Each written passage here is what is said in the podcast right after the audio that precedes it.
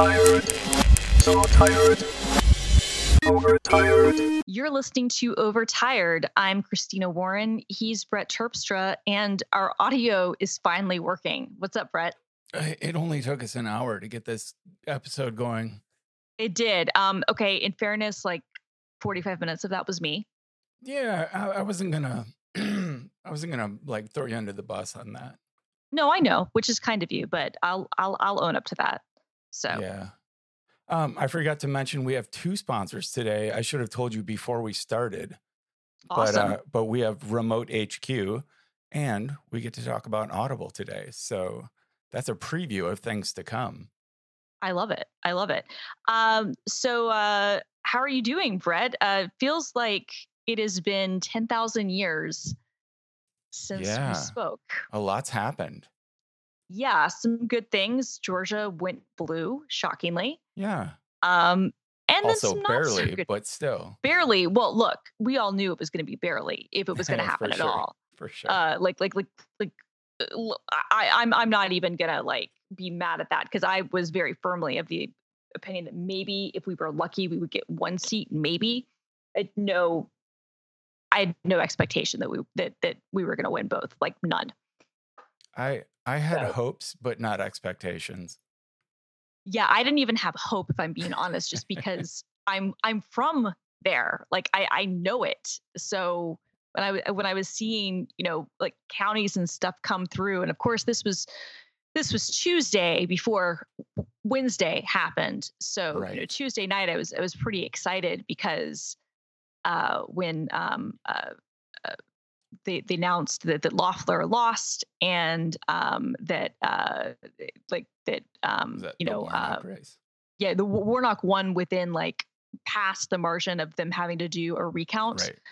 Uh, that was exciting. And then the next day is when they officially announced that Ossoff won. But of course, when that happened, we were all consumed by very, very different things. Ossoff declared victory uh like early in the day. Re- released like a video uh like a a victory video. So uh, and this is before any any outlet had officially called the race. Uh, he must have known something that the rest of us didn't. But he seemed pretty confident, so I I was just praying that it wouldn't end up being a, a an ill-advised ballsy move on his part. Yeah, exactly. I didn't want it to be a Dewey versus Truman thing. Like um Andrew Yang, my my least favorite uh politician right now uh, on the on the Democratic side. Um right. to be to be very clear on that, uh called it like way early. He was like, "We won both." And uh both me and uh one of my favorite bands, Guster, were like responding, shut up, dude. Like, I mean, and this was early. This was before anybody had called anything for anybody. It was way too early to be calling that. I was like, do not jinx it. And I was just like, it it made me even more like actually what really made me infuriated with him was was was his New York Times uh, interview yesterday. But uh, before I was annoyed with that, uh, I was annoyed with um, uh, him like celebrating victory before anything had even been called because like I'm really I'm so glad that that Georgia won, but dude, like jinxing is real. Don't do that. It's not real. I was It's watching The. Office the other day, and as as as I want to do these days, um, course. and Michael had this line where he said, "I'm not superstitious." Well, I'm a little stitious. yes, yes, yes. Have you listened to the Office Ladies podcast? The Office Ladies podcast. No, Okay, you have to. So Jenna Fischer and Angela Kinsey host a podcast where they go through episode by episode and they talk about what it was like on the office. They have um, they share their own experiences. They sometimes have guests on talking about what things were, and, and the guests they have could be writers or producers or like the prop person or or other stuff. It's it's really really good. that sounds delightful. I, I, this is the reason I'm watching it again, and I actually it was early in 2020. I binged the whole whole thing again. Yeah. And then recently, Elle decided she was willing to give it. It, had never like hooked her before, so she had never seen the whole thing. so I joined her, and now she's hooked, and we're in like season four. We're just kind of You're in the great era. You're like, have, have you gotten to the dinner party episode yes. yet? Yes, we just just two days Oh. ago, I was like, yes, it's the dinner party episode. Yeah. Ah! Yeah, Oh because like we were discussing whether or not Jan was a uh, a sympathetic character, and up until this season, Elle was looking at her as a woman in a position of power who had to deal with, um, you know, being a woman in the workplace and a woman in a position of power, and she was very sympathetic to Jan, and it actually took a lot of uh, oh yeah. A lot of crazy for her to eventually decide Jen was uh, not a sympathetic character.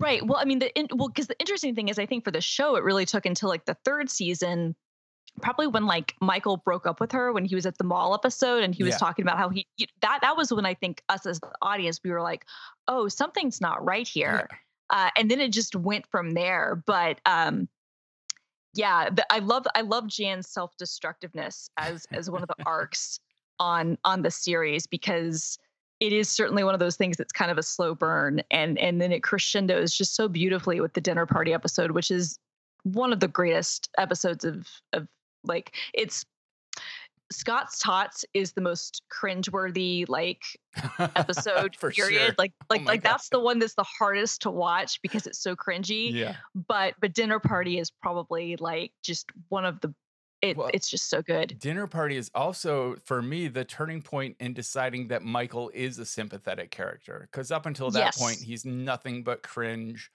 and he's predictable, and you can always assume the worst of him. And and then when uh, you see what how he lives and like what he's putting up with and yeah. Yeah, and well, and how he has this naivety Mhm. like he's he thinks as long as he's in a relationship he's doing well.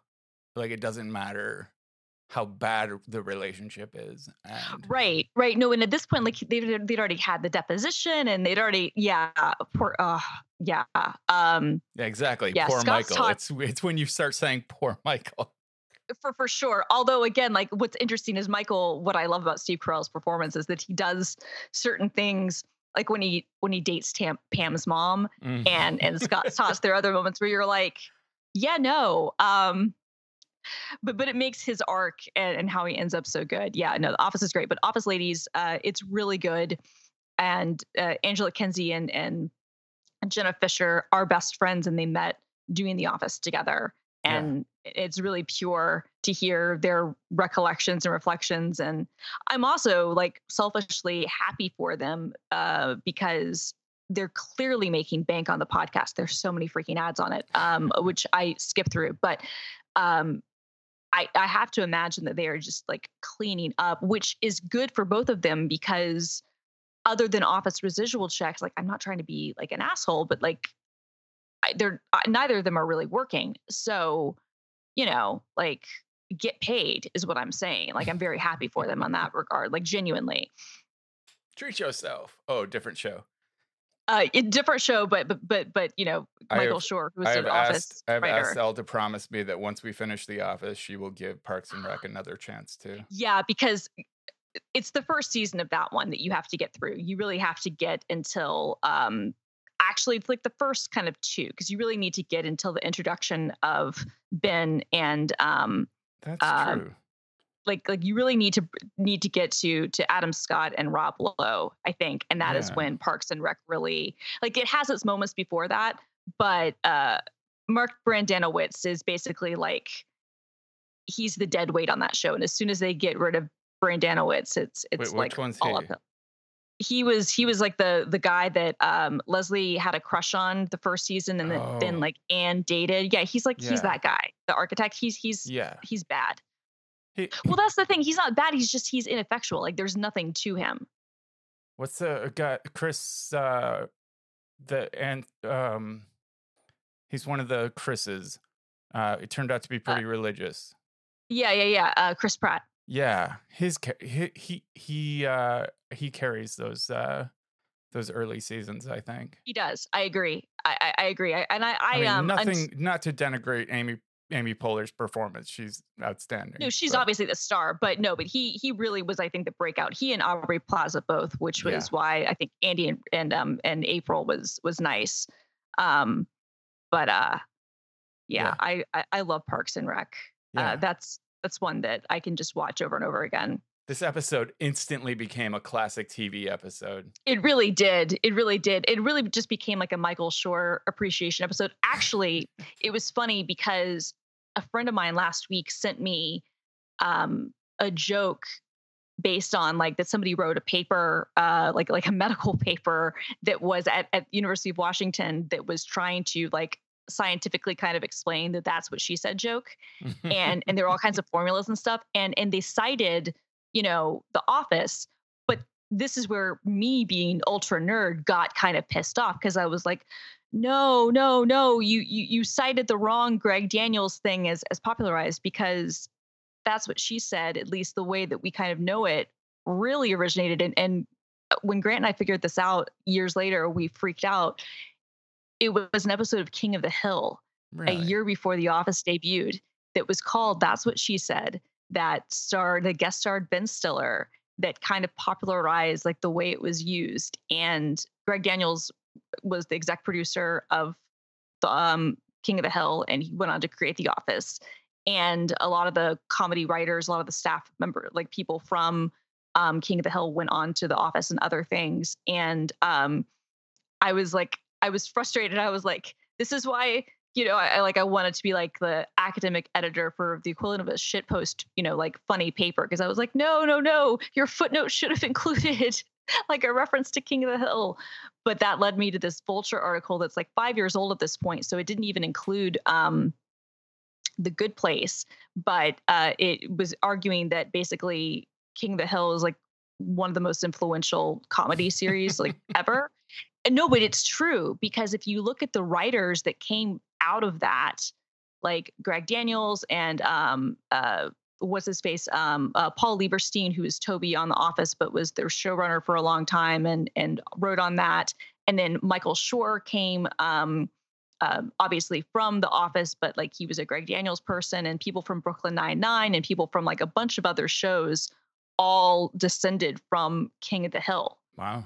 it's, I it's had no really idea. interesting yeah and and if you actually look at like even the style of comedy and stuff it's actually yeah i'll find the the article because it was actually when i found this this was again before all the unpleasantness it really made me think because i was like that's a show that's the show that grant and i probably watched the most. Like we watched the office and parks and rec and things like that but like king of the hill because it used to be on cartoon network like you know um twice a twice an evening Yeah, and then yeah, the, the reruns would come back around. So we we've watched that show god i don't even know how many times um and um it's uh a it holds up way more than uh a show like that you would expect to and and b it uh yeah this is the vulture article from february tw 2015 so six years ago um none of the best comedies uh on tv would exist without king of the hill Yeah. All right. Um. Uh, fine. Do you have a link handy? I do i'm, I'm putting Yeah, that in right now You're yeah awesome. You're awesome. All right. Well, that was a, a fun new segment. On, that was Uh, cl- I, I guess we can call it classic TV. We're we're old enough now. yeah It's old that. enough. It is old enough, but I hate that we're. I, it is. It is truly old enough to be classic TV, but but I hate to admit that. But yes. Um. yeah. So how are you doing? How what what's uh? Let's let's go into uh health corner. Sure. Um. So I've been on my uh my new stimulants for a week now. Yep. And so you're on your you're on Focalin or Yeah, yeah, Focalin XR. So you remember last time we recorded, I was manic. yes. That episode only lasted one day, which is the shortest manic episode I've ever had. And uh and uh, like we said that actually started before I started the Focalin and I waited until it ended before I started the Focalin so I could be sure you know have some Right. idea what was actually happening. So within a day, I was sleeping again, and um, I I think I hit. I think I got a follow up depression. Uh, I think I'm kind of still in it, um, but it's not. It's it's mild.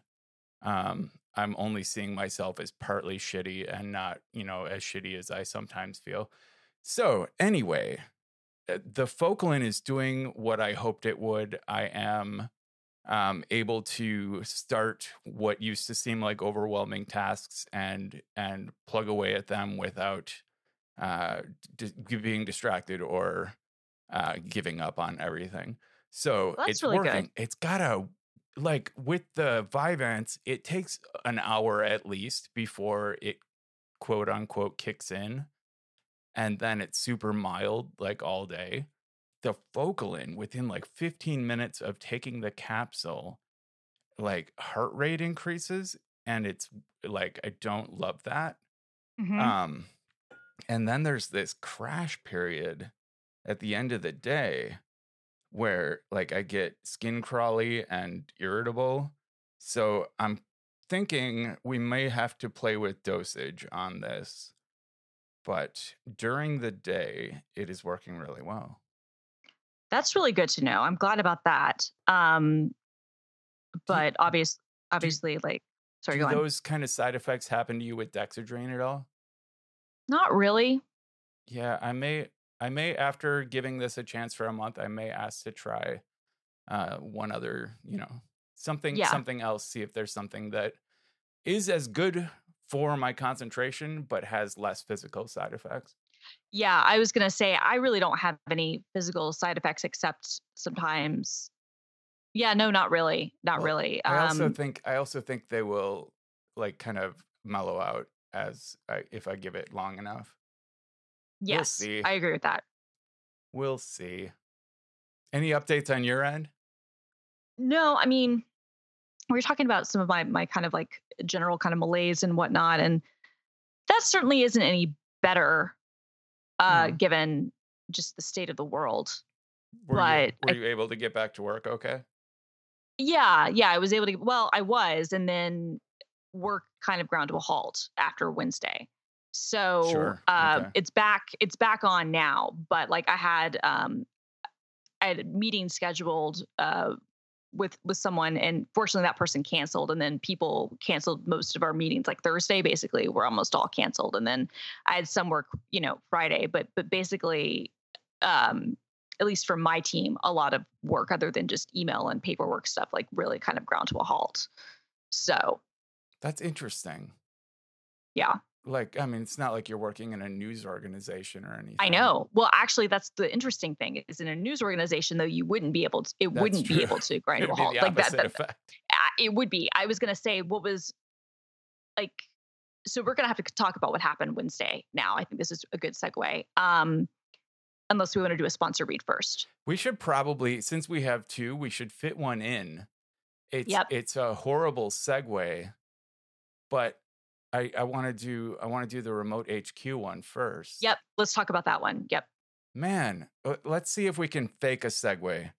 Okay. Oh, speaking of getting back to work, how's that? Yeah. Oh my God. See, that's perfect. Speaking of getting back to work. Yes. Um, this episode is sponsored by Remote HQ. With Remote HQ, your team no longer needs a physical office to meet in. Remote HQ empowers remote teams to work together as if they were in the same room. When you set up a meeting room, you can mix and match various apps on your screen to meet the needs of that particular meeting.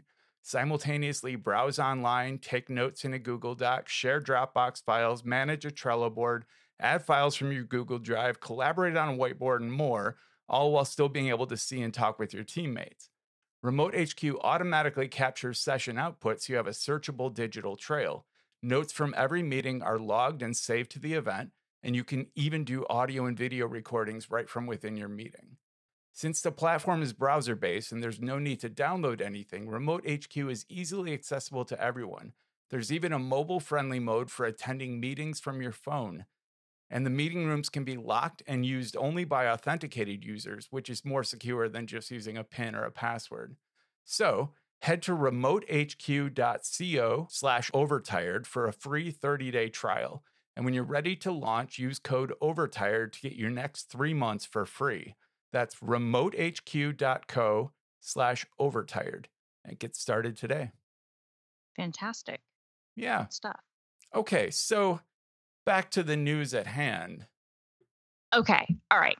So, um, Wednesday happens, and I um, it was one of those things. You know, I was I was I was up super super late uh, that night, kind of watching the election results and watching stuff come in from Georgia. You know, it was it was kind of hyped, and I'd been seeing the stuff online from the various websites and and some of the, the the crazy places that I knew that you know people were planning stuff. Yeah. Um, and and you know I knew there was going to be some some rallies and whatnot, but not anticipating what was going to happen was going to happen. And then all of a sudden, you know, I'm I'm just kind of going about my day, and and then you know these just I don't these domestic terrorists breach the Capitol, Yeah. and I'm I'm watching you know, um, because I I'd had like like TV on because I'd been watching the election results or whatever, and then all of a sudden, you know, the the the content, you know, like changes, and I'm like, what what is this? You know, like it it took me a while to kind of realize what happened, and at first, my response was, I feel like I don't know how your response was, but I felt pretty numb, and I felt numb in the sense that I was like, I'm not at all remotely surprised that this has happened Right. there I, I was like in no way surprised i was like this is absolutely predictable Yeah. No, I was very much expecting what happened to happen. Uh, even predicting it to people who would listen. Uh, Yeah. It was it was talked about. There was plenty of chatter. It was fomented by the president of the United States. Like the language was all there. It was obvious that these uh, sheep were willing to follow their shepherd and take him at his word. And the idea that that something had been stolen from them was so uh, prevalent in their Mm-hmm. minds that to them it seemed like armed insurrection was the only recourse. right Like that's what they were left with. And I can have sympathy for that feeling. Like if if I were if I had been kind of brainwashed in the same way and I felt if Biden had lost and I felt like it was unfair and that it was obviously rigged, I I would I would feel like my only options were uh, some kind of extra legal violence. And I'm not saying I would do it, but I can understand that mentality given the world they're living in. That said, shit, that that's it. It should it should have been a way bigger, uh, kind of the the legal the the uh law enforcement response to it was so it was shabby. deplorable it was um, it it's it's it was that was the thing that i think afterwards was really scary and i think even watching it that's what was scary it was like it was almost like you we were watching them in real time stand by Well, it's when when the military aligns with the protesters and right tries to overthrow the government, then it's a coup. And, you know, at this point it's an insurrection and they're investigating the cops that uh that opened the doors or that even partook in the in the protests. Uh they've suspended a couple. There are 12 more under investigation as of this morning. Uh it, it, the the chief who resigned said he had actually requested a federal president a presence uh, National Guard, and he had been denied. But he's Mhm. still, you know, he's taking responsibility for the Right, horrible you have to. DC cop presence there. No, I mean, and, and that was complicated based on the fact that you know you have the you have the Capitol Police, and then you have the DC Police, and then there's the National Guard. You know, like, and I'm I'm not claiming that there aren't a lot of layers to that, but the, at the same time, um, the fact that they were completely caught like flat-footed and seemed to have no idea what to do, and in fact, that was even the response that a lot of people, you know, very few cops have talked I don't think any of them have talked on the record, uh, ex- except for you know like like high level you know officials who who resign and whatnot. You know, because shit, I wouldn't I wouldn't speak put my my name or my face to, to to speaking about any of that too. But some of the people who have been interviewed, that has been kind of the sense is that they didn't know what to do, which yeah, uh, we know because we saw it happen. Um, but what was I guess distressing for me, and it was one of those things that I wasn't surprised by what happened but the more time that went on, it really started to sink into me like what we were watching and what was happening. And it it affected me a lot more deeply than I I would have imagined that it would. Um, and I think part of the reason it did, like I, I was supposed to record Rocket that night, and and I I didn't. Um, uh, Simone and and Bree did it without me, and I just I just couldn't talk about tech. I just couldn't like talk about gadgets and review AirPods Max. Sure. You know what I mean? Like I just was I was not in a mental place to do that. And I think that part of the reason that I what that I was affected the way that I was was kind of what you brought up earlier. You said, "Oh, well, you know, it's not like you were in a newsroom." I think that's actually part of it. So for so much of my career, I've had to have an emotional, um, like, not disconnect, but there's had to be like a separation between what your job is and then what you feel about things. And that affects a number of things. One, it, it affects what you can express and how you can express your your opinions online because you don't want to come across, you know, like overly like in the tank one way or another. And, this is this was the case, you know, uh, it was, was much less the case at Gizmodo. It was certainly the case at Mashable, even though I didn't cover politics um, or, or, things like that. You know, generally, you know, it, it was more. Um, I obviously I think on, on, our podcast and on you know people who knew me personally would, would know how I felt about stuff, but it wasn't like I was posting my my opinions or able to kind of feel that way. And it was also, you know, one of those things where my job, for better or worse, for a number of years, I had the misfortune of being the person who, when something terrible would happen, it would for whatever reason, um, not every time, and, and and certainly it happened where people, you know, the, the knee, but but I will always remember those times is that if you're on call, if you're on duty and something really tragic happens, it becomes an all hands on deck situation where you go into kind of a news mode sort of thing where yeah. you're trying to gather all the information. And it's a, it, it does create um, a, a separation where, you know, in my mind, like there, there is like, it's not a disconnect, but it, there is just this, this, you know, like emotional kind of separation between like what is happening in the world and what I'm feeling about it.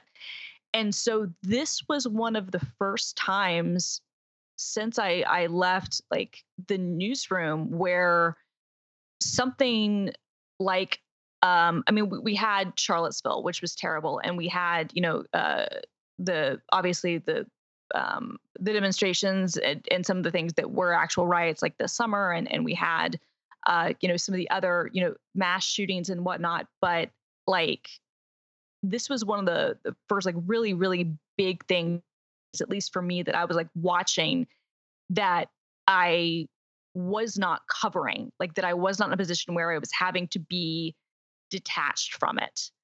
And um i think that's why it hit me so hard because i was not in a newsroom place. This was a place where i could actually or i was forced to actually absorb and reconcile all the emotional things that were going on without having the distraction of okay how do we get the facts together how do sure. we present the information yeah how do you go in an all hands distract yourself from the exactly. horror of it and focus on on the facts right. and the realities right and and so and, and i mean and that's the thing is like when when you're in like the news industry like I, people uh, cops have the same thing too uh, where you have kind of a macabre sense of, of humor because sometimes you deal with really terrible things sure. and that can be the only way you deal with it um but because I, I don't have that now and because i was and not only that but i had a platform or had the opportunity to actually express my emotions and not have to try to keep it you know under wraps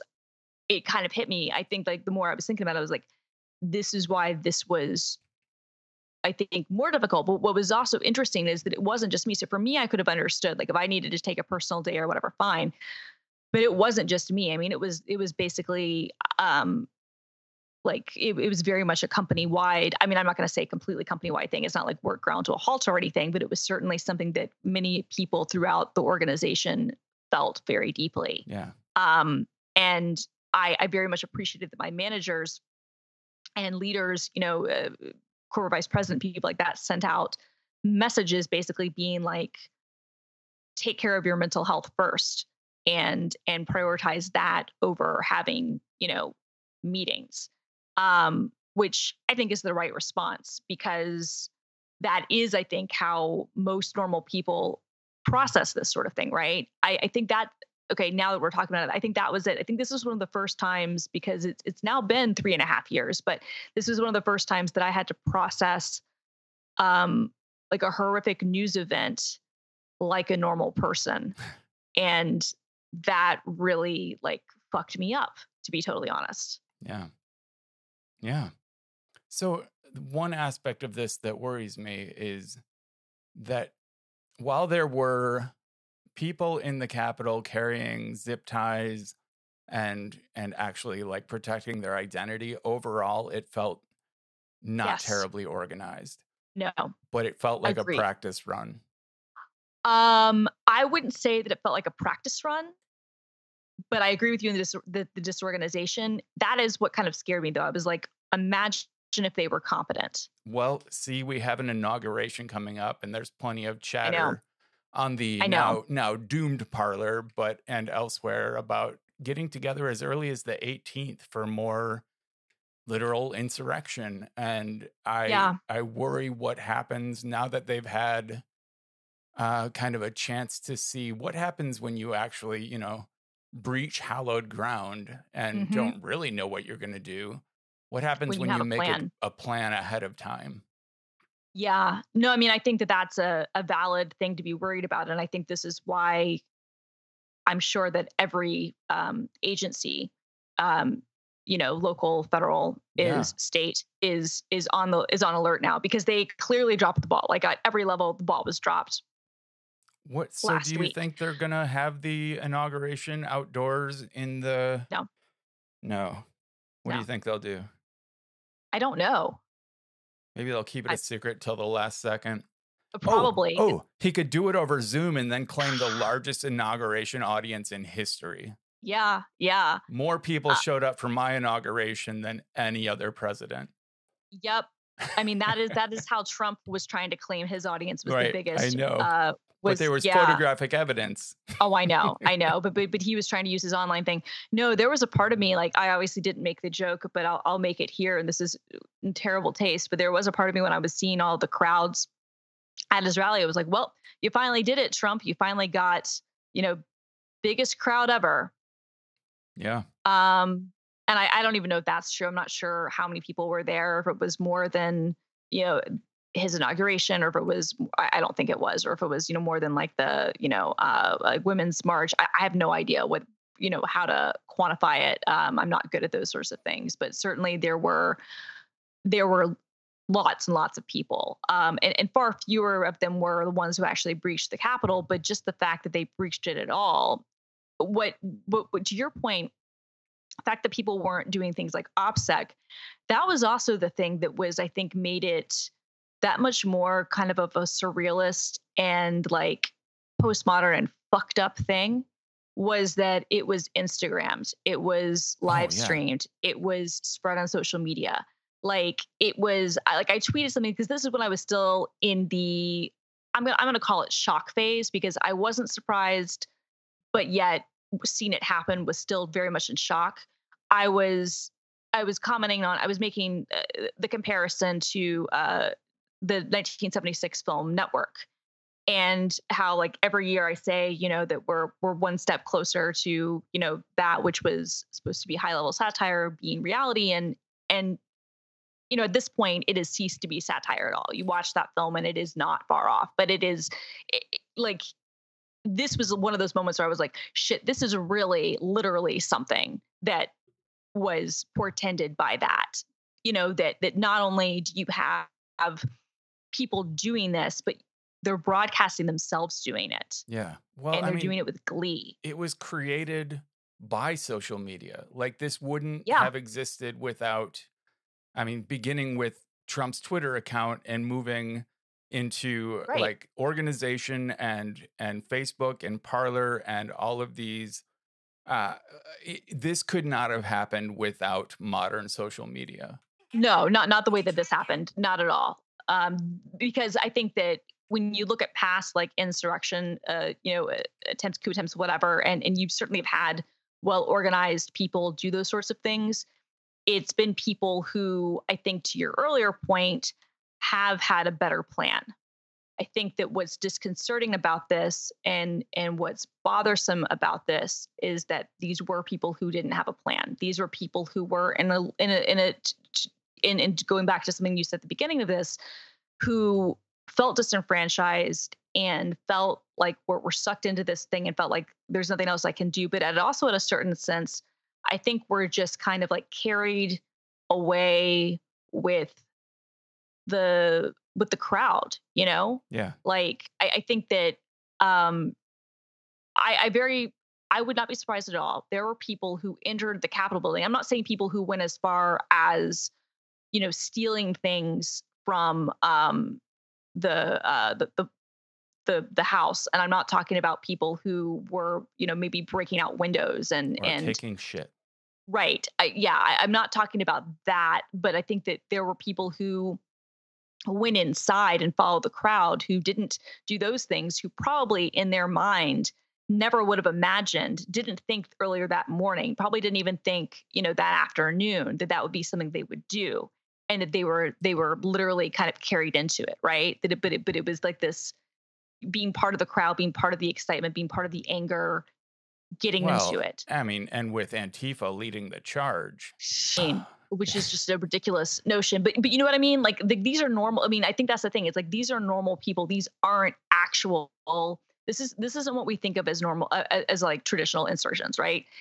This this this wasn't people who had a very clear cut political plan to take something over and had thought about it and were like coming at it from like a, a, place where they're like i i intend to do this. These are people who were caught up in the moment and were caught up in the anger and and their own like conspiracy level bullshit and that's really fucking scary because you know we we we've seen you know crowds get whipped up into doing all sorts of stupid shit before obviously but like this i mean like when i was watching this and and, and i and i said this and then i, I was not the first I, I said this to grant he kind of uh, you know was like well no but but then he uh, more and more as as we saw like the the comparison was apt and other places made it too but i was like this is some south america shit like you know watching it happen i was like this is not stuff that happens in the united states of america Did you see Arnold Schwarzenegger's address? no i didn't He uh he talked about how uh basically I mean he, he found out later in life that his dad was a at least a Nazi sympathizer.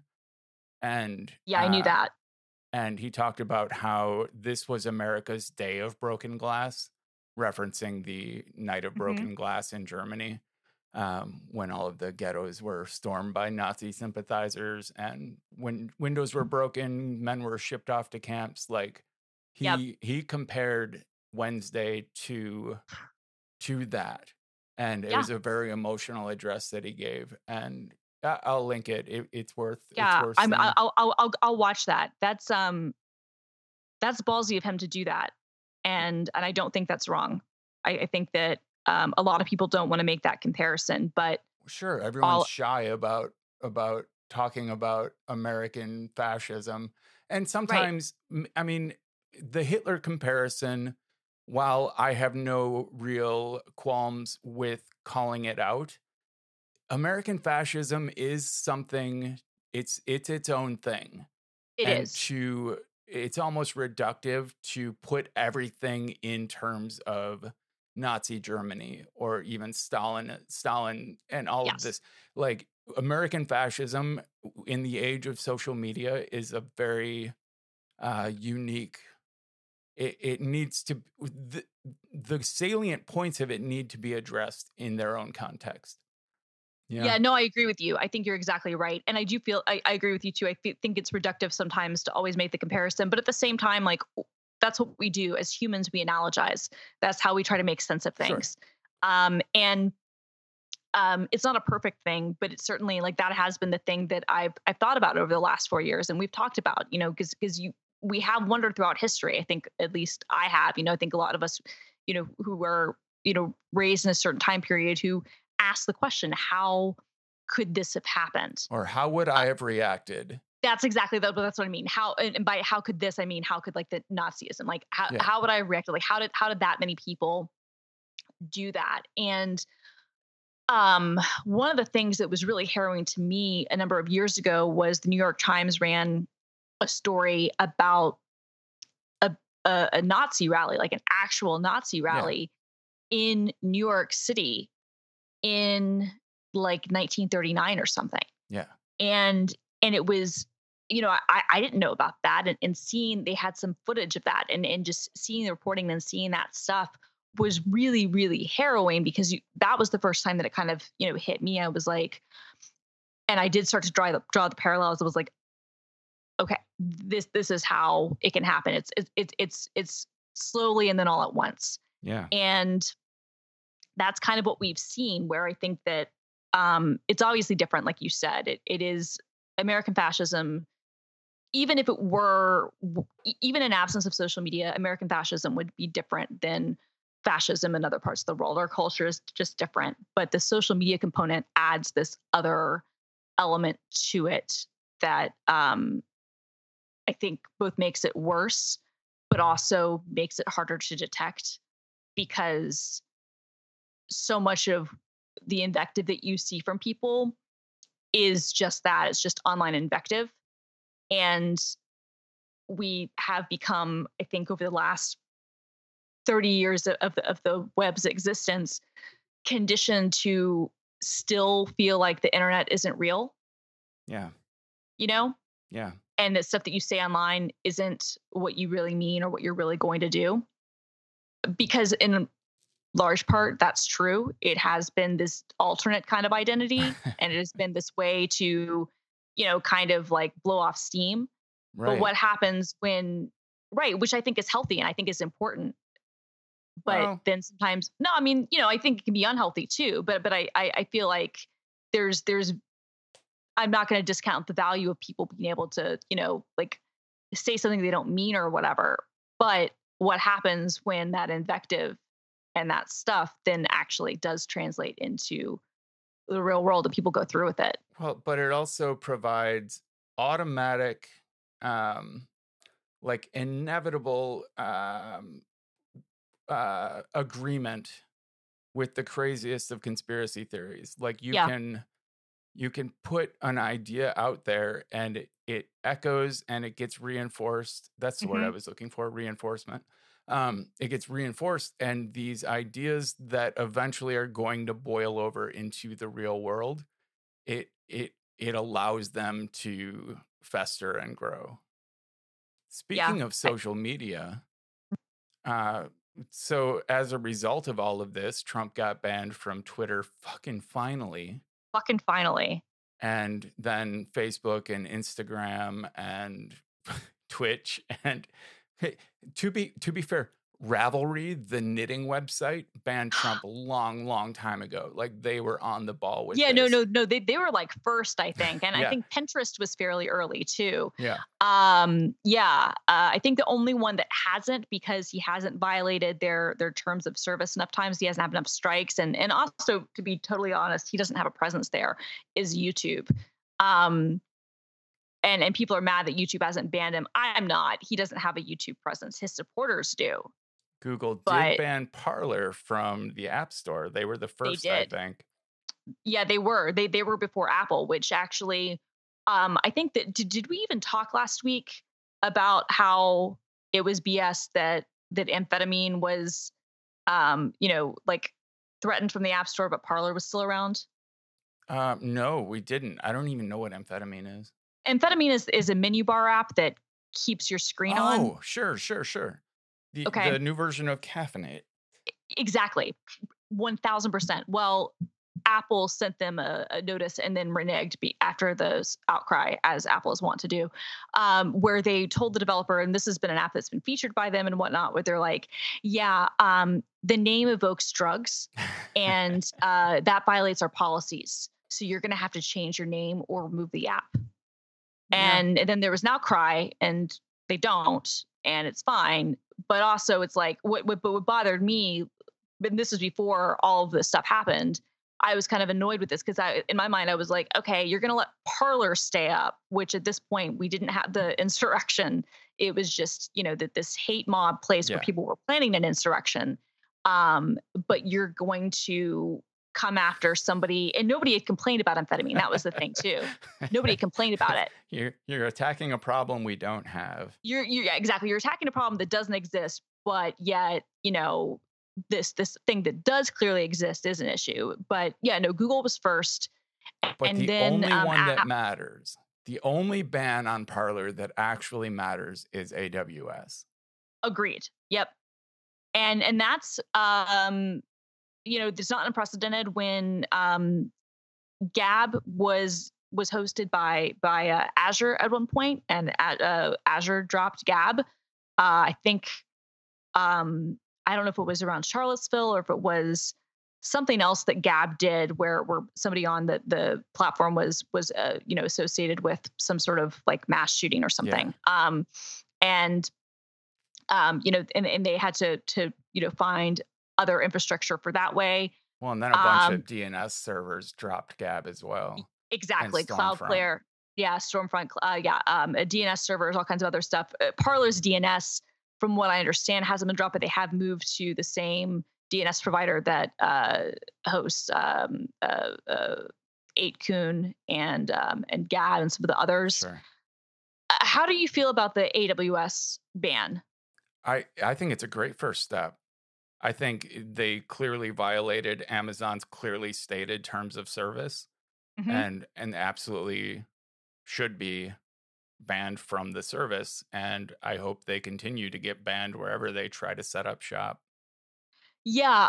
So I won't go as far as saying that I hope that they, I mean, I don't care if they are banned or not banned. Um, I, I think like on a fundamental level, taking uh, aside the, the clearly illegal things that are there, like I, I'm not opposed to it existing if a service provider wants to provide them service, but I'm also not of the opinion that some people seem to be where they're like people who claim, you know, um, that they don't want the government to, you know, be involved in any private business, except when a private business chooses to say, "I don't." well, I don't want something." it to be a government thing, but these are private businesses making exactly. private business decisions.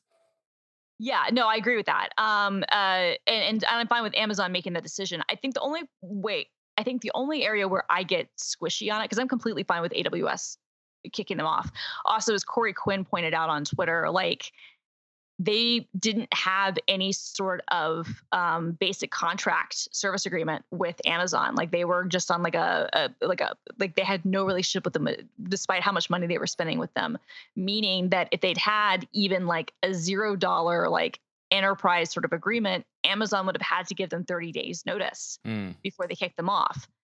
So it was their own incompetence on a lot of levels that led it to being as bad as it was for them, right? yeah. um, because Amazon, uh, I, I- don't even think in Amazon's case, I think that uh, eh, short of something like child porn, maybe, I think, uh, or, or maybe if they were, uh, you know, um, selling weapons or something like, or not weapons, but like like illegal drugs or, or like, uh, and by weapons I mean like not like guns, but like arms. Um, I, I think that uh, it, it would have been difficult for for Amazon to be able to like get out of you know an agreement without giving them 30 days notice right? But because they didn't have anything with them amazon could just be like see ya. The only thing that makes me slightly uncomfortable is that i'm completely fine if every company in the known universe wants to not do business with them. I think that's okay.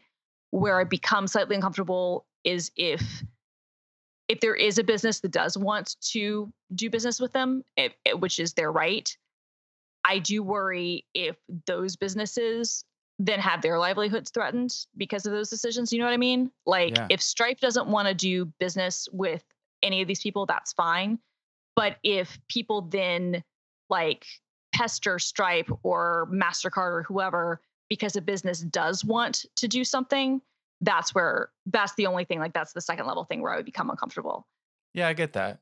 I get and- that. and I would- mean, yeah uh, and, and i would be uncomfortable if like there was an infrastructure like like there was like a backhaul ban on something saying like we can't serve this content. Like that's which is how i felt about tiktok when when that whole like you know like um you know game of chicken that that yeah, yeah, yeah. trump clearly lost happened. It's like no you know we, we are not a communist country. Like we don't have a firewall right? Like we sh- shouldn't be blocking sites off the internet. If somebody wants to, if somebody can find a way to host it it should be hosted, but it shouldn't be a requirement that Amazon or anybody else has to get these asshole server space. Yeah, I, I do not take a libertarian approach to the internet. But are you ready for my my best segue in recent memory? I am. So speaking of dystopias, Yes, if, perfect. if if you're into things like 1984 and Brave New World, those are both free to listen to as part of an Audible Plus membership, and al- along with plenty of political podcasts to keep you informed. So, Audible, one of our sponsors today, is the leading provider of spoken word entertainment and audiobooks, ranging from bestsellers and new releases to celebrity memoirs, languages, motivation, and more, like original entertainment and now podcasts. They've just launched their newest plan, Audible Plus. With an Audible Plus membership, you get full access to the Plus catalog, and it's filled with thousands of titles fr- across different formats, from audiobooks to popular and exclusive podcasts to unique Audible originals like the Words Plus Music series. You can listen offline anytime, anywhere. You can even squeeze in a workout or a guided meditation without having to go to a gym or a class. And personally, I use Audible every day. You do too. I do. Yeah. Um, I, I've been exploring the world of Black female sci fi authors, uh, in, in great part due to uh, the availability on Audible of authors like Octavia Butler, N.K. Jemisin, Nnedi Okorafor. And all of those audiobooks have been read by women, often with rich accents that add a depth to this story that I would never have gotten just reading the words. I especially love the Binti series read by Robin Miles. Uh, what have you been into, Christina? Okay, so I love Audible, and like you, I use it every single day. And actually, it's funny that you mentioned uh, Brave New World earlier because that's one of my favorite books, and I recently listened to that because it's on Audible Plus. But I actually this year, The Great Gatsby entered the public domain, and um, I haven't read it since high school, and so I was listening to The Great Gatsby the one that I listened to, there are a number of different versions you can get on Audible, but the one I listened to was narrated by Jake Gyllenhaal, and Oh, nice. it, it and it's good. It's it's it's from uh, 2013, but it's it's really really good. Um, I also there you were talking about some of the podcasts they have. There is a Audible original podcast, Escape from Jonestown. So kind of speaking of cults and things like that. Um, it's actually really good. There's also um, an Audible original podcast that I've listened to that was like a six part series that was a, a Ponzi supernova all about um, Bernie Madoff, includes somebody who actually managed to get an interview with him. And so uh, while he's in jail. So um, that was pretty cool. Sweet. That's so much information. And after we adopted our our new kitten, we named her Bod, which is a reference to the Graveyard Book by Neil Gaiman. Uh, hmm and thanks to L, I own that book as a as a paperback novel and as a graphic novel. But thanks to Audible, I own that as a delightful full cast reading, which was amazing to listen to. Um, so it, for both escapism and very reality based learning, everything you need, Audible Plus can truly become your playlist for life. You can get a 30-day free trial by visiting audible.com slash overtired or by texting overtired to 500500. So visit audible.com slash overtired or text overtired to 500500. We're both big fans of Audible and super happy to have them as a sponsor this week. Yeah, I appreciate it. I'm genuinely, uh, I have hundreds of books in my Audible library. So definitely one of my favorite services. dude and every time i finish a book it offers me um related content most of which is included in my audible plus membership Yeah, yeah. No, actually, it was interesting because I I did run into something like that the other day where I wasn't even aware the book came out, but there's a book called Jacked that's the history of Grand Theft Auto, um, and it's actually really really good. The guy who wrote it, um, it it's somebody who's written for Esquire and, and Rolling Stone and the Wall Street Journal and places like that, and it's kind of a history of Rockstar Games and um, Grand Theft Auto up until I think it it came out a year before Grand Theft Auto 5 came out. So it's it's you know uh, doesn't cover Red Dead Redemption 2 or or the huge success of GTA 5 and GTA Online, but it's a really good book. And it recommended that to me because I'd listened to um, a, another book about video game history, and I was like, "This is awesome." So, So now for our segment, who did Christina piss off this week? Christina, did you piss anyone off this week? so that's the thing. I was I was like so emotionally uh, walloped by everything that I don't think so. You didn't I have any think- hot takes about insurrection? Well, I, that was the thing. I I so much didn't have hot takes. I was just like, I'm not going to comment. Like, you know, other than this is terrible and fuck all these people. Like, what can you say, right? Like, also, candidly, when you see the crazy go crazy, you're kind of like, all right, don't want to poke the bear. Um, I For sure. did. I, I did. Uh, I was happy to see this. One of the guys who helped. He's somebody who I've. He's a fringe uh, right wing figure that I've been following online for like a decade, and I don't remember why I started. I was originally aware of him. I'm not exactly sure why. It was some bullshit internet drama thing.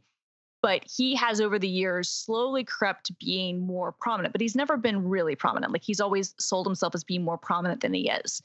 And um, he though was taking credit for starting stop the steal popularizing that and like he was actively like on his twitter account being like i i created this you know the the june the, the january 6th you know like uh you know event and, and and this and that.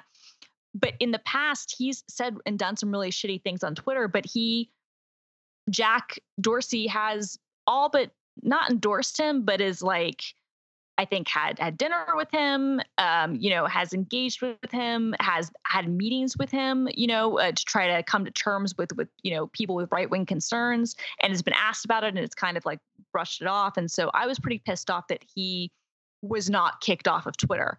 He has now, fortunately, since been uh, kicked off of Twitter. So uh, that was my one kind of thing that I was thinking. I was like, oh, is is this guy's like people? Are they going to come after me? And uh, they did not, uh, and he was suspended. So, fuck Huh. you, dude. Got away, got away scot free. Hmm. Yeah. All right. Well, no, he he he didn't. So yeah, I got away scot free. No, you free. did, He did yeah. not. Yeah, it, yeah, totally. I somehow managed to not piss anybody off this week, which is amazing. well, if you want to say anything about Elon Musk or something, just so we can piss somebody off, feel free. God, you know what? Okay, so I'm so annoyed. So he followed Gizmodo for years, and Uh-huh. we used to interview him in the DMs. I'm not joking. Okay. I've like interviewed him in the DMs. He would do interviews with us. And we were always antagonistic. Like it was not a like a it was not a situation where it was like a friendly interview.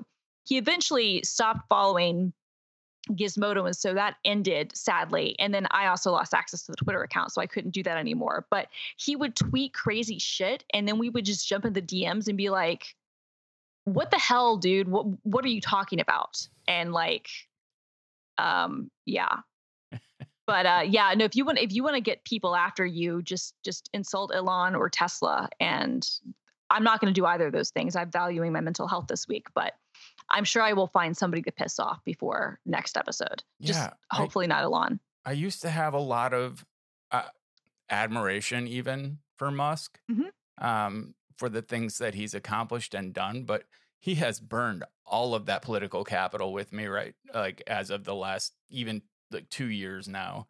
And the people Yeah. that are rabid fanboys of him, crazy. It's it's gross honestly. Yeah, you don't want to fuck with those people either. They're very No, they're- loud no, and they're- they're- nasty. they're very they're like andrew yang people. Yeah okay oh th- okay I, it didn't happen but um did we talk about yeah we did talk about how the, the $500 bet that i made with somebody about Yeah, yeah, andrew yeah. yang running for mayor right? Okay well an update on that. I'm totally going to win that bet and that guy's totally not going to pay. I can tell you that right now. So andrew yang gave an interview with the new york times on uh, monday where he he, he defended himself not living in the city of New York during the pandemic because, and I quote or I paraphrase, you know, uh, we have two kids at home with in a two bedroom apartment with two kids remote schooling and trying to get work done. How are we supposed to do that? Yeah, right. Yeah, how, how, how do millions and millions of New Yorkers do that? He also admitted that uh, he has never voted in a mayoral election in New York City. Wow, that's yeah, he's not gonna make it. No. So uh he's not making it to the primary. If he somehow does make it to the primary, I will pay my $500. But I feel very confident he will not. And I also feel equally confident that the radio show of, of Yang crazy people will not pay me. That's fair. That's a fair, a safe bet. I will both win and lose. But yeah. So um, that's probably who I'll piss off next. Will be he will probably continue to say some some dumb shit, and I will continue to like harp on the fact that he says dumb shit because I'm worried that making this a segment of the show may actually encourage you to piss people off more.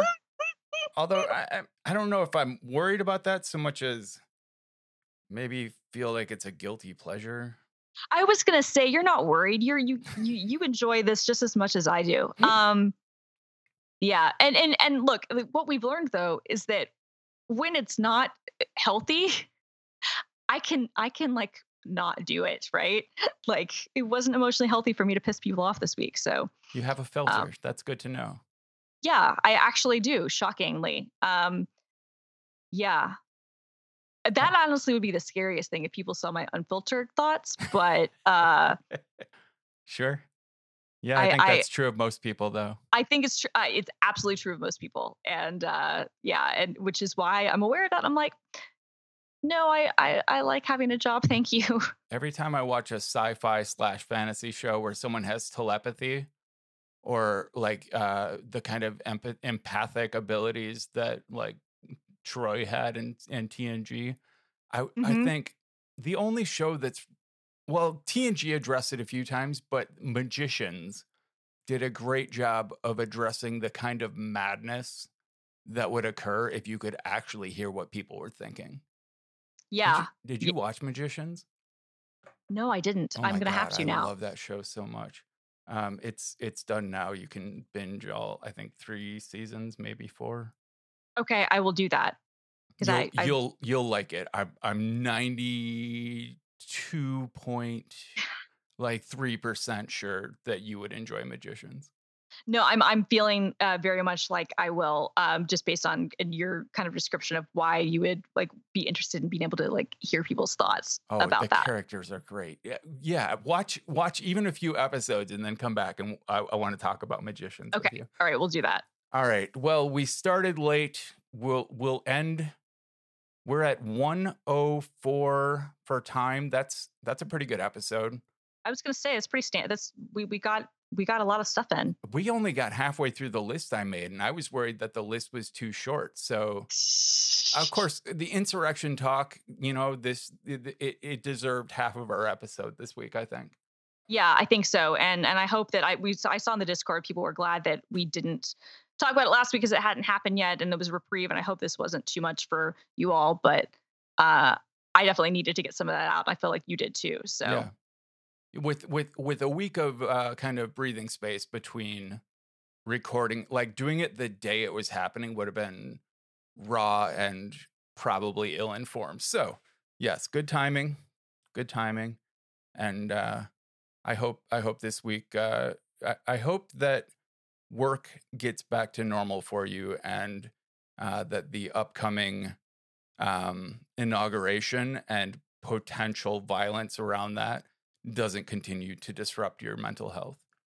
yeah, thank you, and likewise, I hope that this doesn't uh, you know aid in in your depression or anything else that you're going through because no, because it's rough, right? Like it's just it's not. It's not fun for anybody, and and even for people who don't live in, in this country, I don't think it's fun for anybody in the world right now. Yes. So, So- as as Frasier would say, good mental health to everybody. good mental health, everybody. All right. Well, Brett, um, thank you for this. This has been actually, I'm going to be honest, this has been good for my mental health. So I hope it hasn't been too traumatizing for our audience because this has actually helped me. But get some sleep, buddy. You too. Get some sleep. The system is going down now.